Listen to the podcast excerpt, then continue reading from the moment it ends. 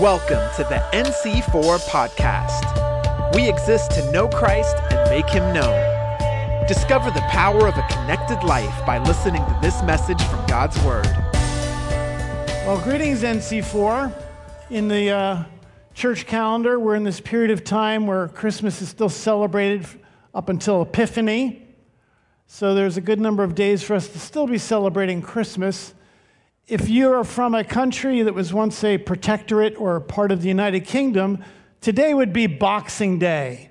As we said, we have all of our Sunday school teachers and as many other staff as possible. Today's their day of rest. Well, in the United Kingdom, this is Boxing Day where the, the staff, the servants, get to have their Christmas day because they're not having to serve everything on Christmas Day. That's, so this is their day for that. So happy Boxing Day to you too, as well. To those of you online, some of you from England who are watching by chance, okay. Um, happy Boxing Day to you too. So, as we close out our year of 2021, I cannot believe already, I just got used to writing 2021, and we're already to turn to calendars to 2022 soon. Um, I knew this was going to be a smaller gathering today, and I also knew that we'd have a good number of the kids here, and this is supposed to be a protracted message.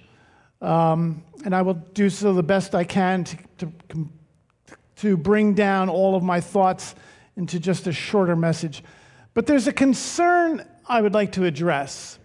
And my remarks today are going to focus primarily on uh, those concerns. And the concern is this uh, a number of years, months, years, weeks ago, Pastor Jack uh, taught a message in our Passion series, and his message was on a passion for the Bible. And he called it um, Love for Love's Word, is what it was. And, and I've been receiving feedback from various departments and teachers and leaders here in the church. And a number of people are very concerned about the lack of knowledge of God's Word, that is, the Bible. And having a lack of knowledge for the Bible is a great concern to me as a pastor, also.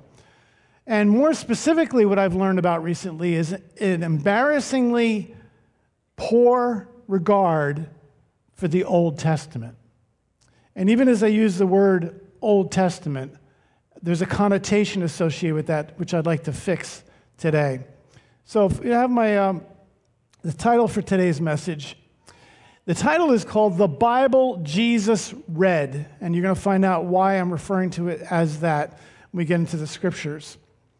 But my my first point is this one, if we, um, and that is, there are some people who are attempting to unhitch the Old Testament from the New Testament in the Bible. In other words, they want people to think of the Bible as being just the New Testament.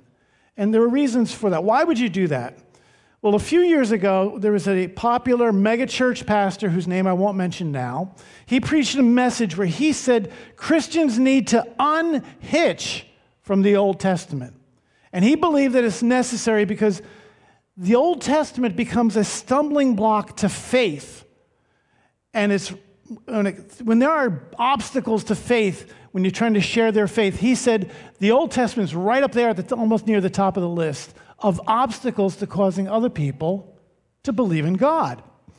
He believes that when people struggle to believe, usually it's the Old Testament that's the culprit. And of course, fortunately, he was severely rebuked by Bible teachers all across the world who have maintained a sincere love for the Bible all of the Bible, including the Old Testament. Now, we may not admit it, but some of us perhaps once thought these same thoughts about the Old Testament. And the Old Testament sometimes does give us difficulties when we're confronted by typical cynical agnostics who talk about all of the blood and battles that are in the Old Testament, the immorality, sometimes one of some of our favorite Old Testament characters, and the critics go, What kind of a God do you worship if this is his Bible? That's what they say to us. Or perhaps you know a few letter, red letter Christians. Now, I have a Bible here. It's my uh, first full Bible here. And all the letters of Jesus are in red. So they're called red letter Christians because they believe the verses of the Bible that really matter are the quotes from Jesus. Everything else we can kind of gloss over because it just doesn't matter. Whereas if Jesus didn't say it, if it's not in red letters, you know, we don't have to really follow it. Okay, there's some red letter Christians around today. Maybe some of you know them. And so we may be tempted, and for various reasons, to also unhitch from the Old Testament. And I want to remedy that. That's my hopes today in just a few minutes that we have together today. In the 1930s, there was actually a country in the world whose government sought to severely degrade the value of the Old Testament. And that is the uh, Nazi government outlawed the Old Testament. Did you know that? Maybe some of you didn't know that. It was prohibited to teach from or to read from the Old Testament. Now, fortunately, there were other, uh, because they considered the Old Testament a Jewish book, you see, so that was offensive to the Nazis. And so, um, Old Testament scholarship, that means people who studied the Old Testament, it disappeared from German seminaries. They never, no longer taught the Old Testament. Religious journals in Germany, none of them were about Old Testament books. But then in the 1940s, at the height of the Nazi power, a German theologian named Dietrich Bonhoeffer. How many of you have ever heard of Dietrich? Good, good. So you know who I'm talking about. He defiantly published a book on the Psalms. And of course, he got slapped with a fine by the German government. So he wrote letters to appeal his fine. And he said it this way He said, he successfully argued this, by the way, that by commenting on the Psalms, he was commenting on the prayer book of Jesus Christ himself, which is true.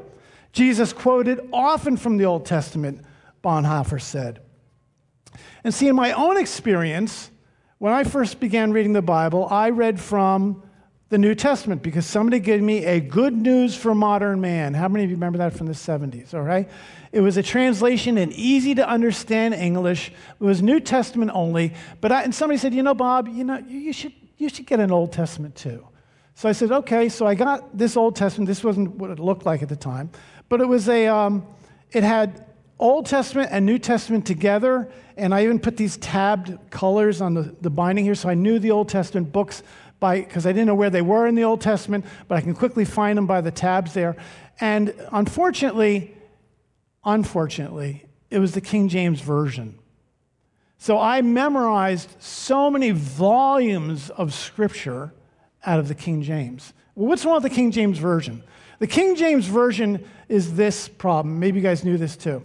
When the NIV Bible came around, it was designed to help people to understand the Bible in their own language, Old Testament and New Testament together.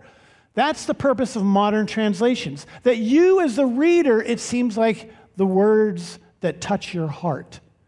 Now, King James would touch people's hearts in 1611, you see. And so NIV sold their books and they said, We're writing the Bible that we believe King James would have read. And they said, why is that? Because King James had a, uh, his purpose was to have the scriptures written in the language of his people in 1611, which it was. So the NIV says, we're going to write the Bible in the language of the people, which is what it was. So I learned all of this scripture, Old Testament and New Testament, in King James. Not, not, not the worst possible thing, but I learned some other things. Did you know in the Bible, when you're reading in the New Testament, and it ever says something like this Moses and the law and the prophets, how many times did Jesus say that? Moses and the law and the prophets. That's referring to the Old Testament. You see, they didn't say the Old Testament. There are some reasons for that. And some narrat- in some narratives, as you read, you have to know what it is you're reading. That's very important. No one explained that to me. So I'm slogging through Leviticus saying, My gosh, this is hard to understand. Could somebody please explain this to me? And nobody took the time to talk about what it was I was trying to read and how to read it. We'll just get to that very briefly. So you have to understand this yourself. Some things in the Old Testament are what's called narrative. It's not like the New Testament, like the Gospels, all about the life of Jesus. Not so much, okay? Some of it is law, it's just a record of the law. And so it's dry, very dry. And you have to know something about Hebrew narrative. Hebrew narrative rarely provides commentary. So you're reading these horrendous things and saying, is he presenting this as though this is good or bad? Which is it?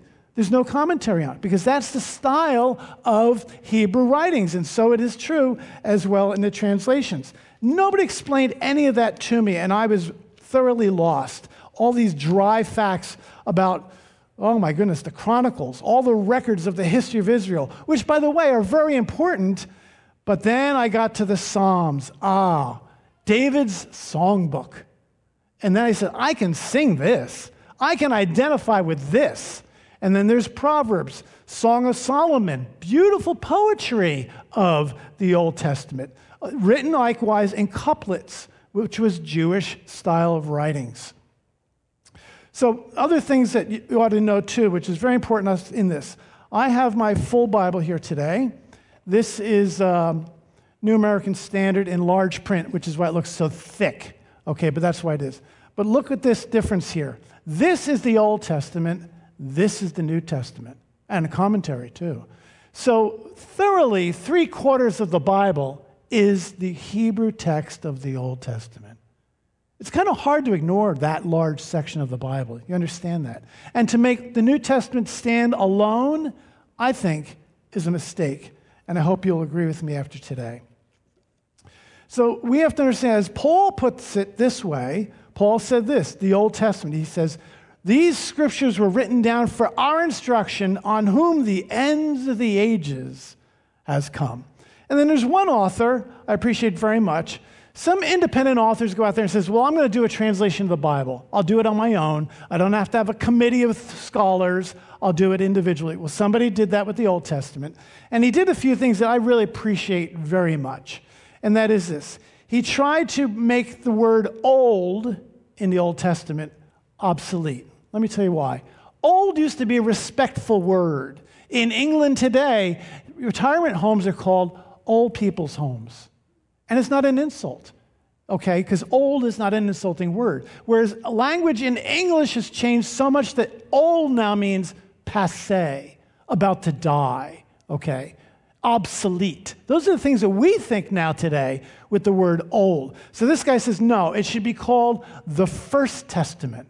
And then the New Testament he calls the Second Testament. So I don't mind that idea of changing the name like that. The other thing is this all through the Old Testament, maybe you guys notice this, they wanted to respect God's name that he gave to Moses. The name Yahweh. Is the way we put letters in there. And some people said we should never pronounce that name, so we're going to put capital L, capital O, capital R, capital D, and make that the word for God's name. But that's very unfortunate. And this translator said that. He says, because people read that and don't know this is God's name that He gave to us. And so his translation always uses the word Yahweh. But actually, it's the tetragrammaton. That means the four lettered name. It doesn't have vowels in it. But I, when I say Yahweh, I'm just trying to give a way to pronounce it. But it didn't originally have all those vowels in there, they were added later. So here's a question for us to ask, and I wish I could illustrate to you what did Jesus' Bible look like? That is, when Jesus reads from the Bible, when he memorized the Bible, when he did those things. So I'd like to come in, if I had them, with a pile of scrolls under my arm to show you what Jesus read. And we have that picture up there, the first one. And that is, this is what the Bible looked like to Jesus in his time. In fact, every synagogue was made a synagogue because they had a pile of these scrolls of the Old Testament. That's what the Bible was. That was Jesus' Bible. So you have to understand that. And if you go to the, the, the first one there, the, back it up two more, but there's one more picture I want to do. That's the Bible I know today. okay? Unfortunately, it doesn't have the same connotations as the Bible that Jesus was reading. So go to the Jesus' Bible, and let me show you the picture of how Jesus would have read it. Next picture here. And that is this they wouldn't touch the scriptures because human hands would degrade it over time. So they had a special stylus, usually jeweled. It was beautiful, that they used to mark the places where they were reading as they read the Hebrew scriptures. That's the Bible Jesus read, which meant he had to have read it. Well, when did he read it? He went to Hebrew school like all good Jewish boys did. Okay, that scroll, if he was reading from Isaiah, was probably 24 feet long as a scroll. When they found the Dead Sea Scrolls in 1947, those scrolls for Isaiah were 20 something feet long. Amazing to think about. That was the Bible that Jesus read. And so when Jesus says this, the Spirit of the Lord has come upon me because he's anointed me to bring good news to the poor. When he read this, he's reading that from a scroll that was very long. And that's the passage he says. And of course, Jesus is reading this because as Jesus proclaimed it, it was being fulfilled in his reading on that very day in synagogue. And yet, even some synagogues only had the first five books, as we know, the Torah or the Pentateuch. That's the only Bible they even had at all. So Jesus' synagogue was a little more sophisticated because it included Isaiah. And Jesus had to go there to hear the scriptures be read, to read them himself. Here's our challenge today we have more access to the Bible than ever before in human history. So, why do we seem to have less knowledge and less appreciation for the scriptures, especially the Old Testament? Why is that? Why is that? Well, some of the relationships between the Old Testament and the New Testament are profound, and we don't even realize it. There are 937 scripture citations from the Old Testament in the New Testament. Wow, that's a lot. Almost a thousand times the Old Testament is referred to in the New Testament. St. Augustine said this. He wrote this. He said, The New Testament is the, the Old Testament is the New Testament concealed. The New Testament is the Old Testament revealed. That is, the truth of the New Testament can be sought in the Old, but the New Testament in the New Testament, the Old Testament truths are made clear. So the relationship between them is forever interlinked.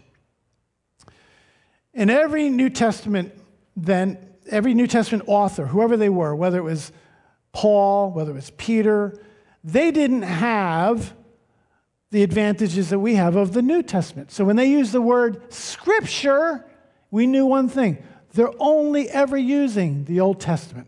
Okay, so let's get to the scriptures, can we? So, how did Jesus use the Bible? So, I'll bring up my points on this one, which is this that in fact, um, Jesus used the Bible and the scriptures in four different ways I'm going to highlight today.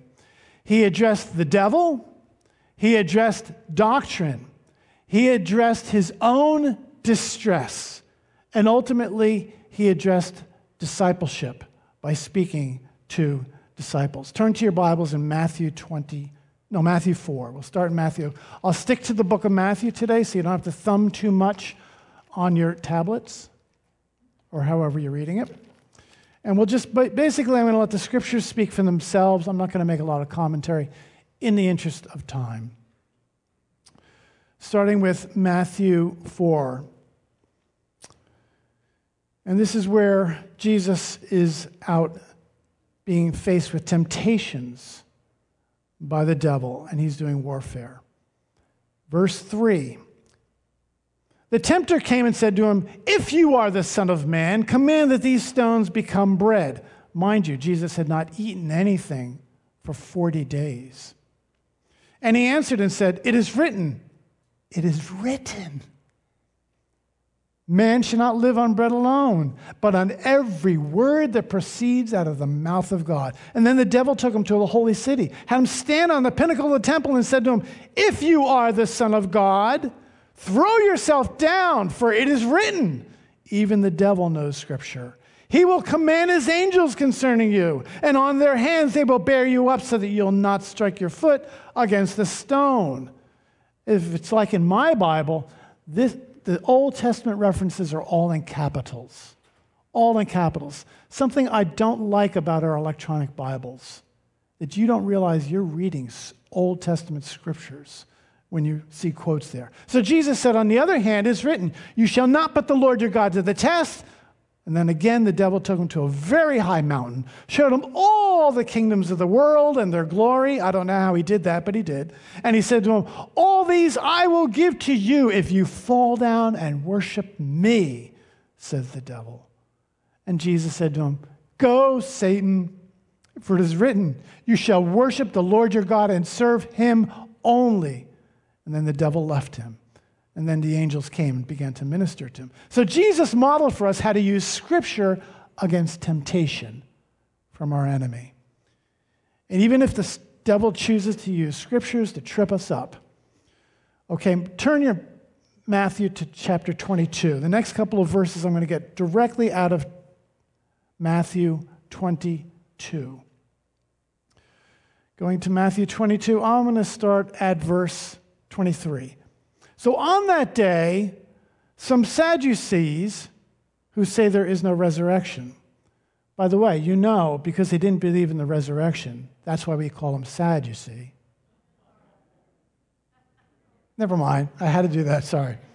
I love that joke. I can't let it go by without saying it. They came to Jesus and they were questioning him. They were trying to trip him up. And they asked, Teacher, Moses said, If a man dies having no children, his brother, as next of kin, shall marry his wife and raise up his children for his brother. Now, there were seven brothers with us. The first married and died, having no children, left his wife to his brothers. Also, the second and the third, down to the seventh. And last of all, the woman died.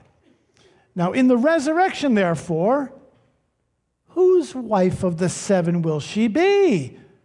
For they were all married to her.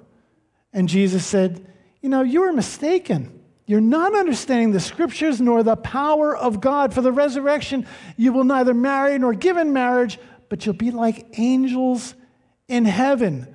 But now, regarding resurrection from the dead, have you not read what was spoken to you by God? I love this that Jesus says, having read it, you were spoken to by God through the words.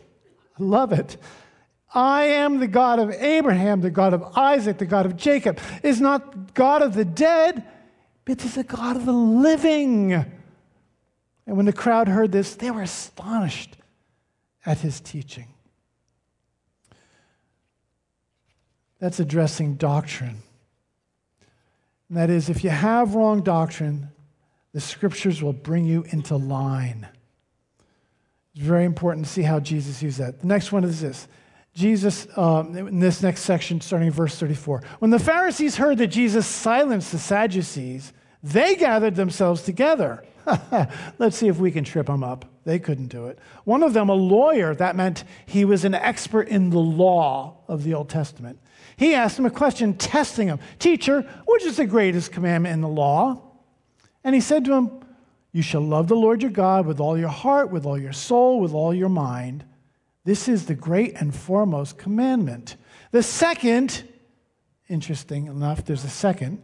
You shall love your neighbor as yourself. And then he says these amazing words On these two commandments depends the whole law and the prophets. And while the Pharisees were gathered together, Jesus then asked them a question. I love this. Strike one, Pharisees, uh, Sadducees. Strike two, the Sadducees, Pharisees. And then now, third time, Jesus goes for the hat trick. By the way, that's a sports term. Yeah, right. So got it. Three times, right? So while the Pharisees are gathering, Jesus turns the table and he asks them a question. So, what do you think about the Christ? Whose son is he? And he said to him, The son of David? Oh, they said to him, The son of David. They knew something about the, the Messiah. He said to them, Well, then, how does David in the Spirit say, Lord, saying, The Lord said to my Lord, Sit at my right hand until you put your enemies beneath your feet? Again, Scripture. Scripture. If David called him Lord, how could he be his son? No one was able to answer him a word, nor did anyone dare from that day ask him another question. Okay, now if you'll turn to Luke 24, L24, as I call it, Luke 24, this is our last passage of scripture we'll do today. Oh, I meant to say one of the last. Luke 24, this is a great one. And this is how he addresses disciples. On the road to Emmaus, Jesus uses the scriptures to open the minds of a couple of disciples. Luke 24, verse 25 says this O foolish men, slow of heart to believe. Now, while he's saying this, they don't know it's Jesus. His identity was not obvious to them. O foolish men, slow of heart to believe in what the prophets have spoken. Was it not necessary that the Christ suffer these things to enter his glory?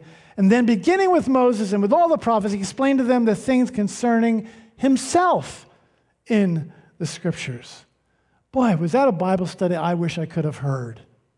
That must have been fascinating for Jesus to go through all the scriptures that referred to him. I believe he probably even discussed the whole issue of Shadrach, Meshach, and Abednego when they were thrown into King Nebuchadnezzar's fire. And Jesus says, You remember the fourth one, the fire? That was me. And they didn't know it. Yep, that was me. I would have been, loved to hear that study. So we need another Emmaus Road experience in reverse. The disciples, they knew Moses, they knew the prophets, but they couldn't see the connection to Yeshua Messiah. They couldn't see it. Whereas the modern church now, we know Jesus as the Christ, but we're fast losing our grasp on Moses and the prophets and how they foretold everything that we know about Jesus. John 8 says this Their Father Abraham rejoiced at the thought of seeing my day, Jesus said of himself. He saw it and he was glad. And they said, What? You're not even 50 years old, they said to him, and you've seen Abraham? And then Jesus says this, is beautiful. verily, I tell you the truth, Jesus answered, before Abraham was born, I am. I am. See, in our training, in our discipleship, it's incomplete without a conviction of how important the Old Testament is because it points very pointedly to Jesus. Now, maybe there's somebody watching online today or even here today who doesn't know Jesus as your Messiah, as your Christ. Yeshua Messiah. You don't know him that way, but you need to. I want to pray right now for you. I'm going to pray some words, and you can, if in your heart, if they repeat repeat after me? No, don't do it out loud. Just do it in your heart. Prayer like this Lord Jesus, I'm sorry for the things I've done wrong in my life. I can't continue to live my life this way. Please forgive me. And Lord, I'm turning away now from anything that I know is wrong. Thank you that you died on the cross for me, Jesus, so that I could be forgiven and set free. Thank you that you offer me forgiveness and you give me your Holy Spirit. Come into my life now by your Spirit to be with me forever. Thank you, Lord Jesus. And if you prayed that prayer today for the very first time, you should tell someone. If you're in a sanctuary, you ought to let somebody know you can speak to me after the service. If you're online, if you wait till the end of the broadcast, you'll get a chance to respond and say, I prayed that prayer. Okay, so for the rest of us, here's my challenge to you. I have a set of challenges for us for the year 2022. How about this? Would you commit to reading the Bible in a year? You ever see those reading plans? You can read the Bible in a year. It'll take you 17 minutes a day. Five days out of seven, you get two days to break. All right?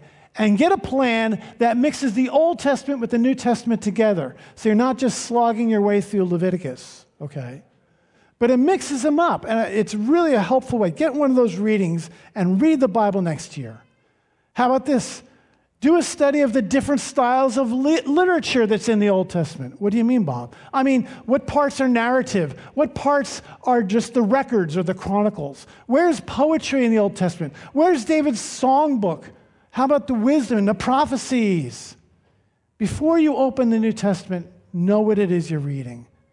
And my last challenge is this we are going to bring in, walk through the Bible to teach us about the Old Testament on Saturday, January the 22nd. And they're going to do this. They're going to give us an introduction, a taste of the Old Testament. And they're going to do it in three hours. Just in the morning alone, they're going to do that. And the hope is, and the expectation is, by the end of it, all of you will be hungry to read the Old Testament after spending time with us that morning. That's our hope and that's our prayer. And you're going to learn key concepts. You'll memorize the key concepts of the Old Testament. Please, if you go online to our events section on our website, you can go in there and you can actually find out more about it and register for that event, Saturday, January 22nd. Let's pray. Jesus, I thank you that you left us with this huge legacy, Lord, in your love and respect for the scriptures. Jesus, would you impart that to us now through your Holy Spirit?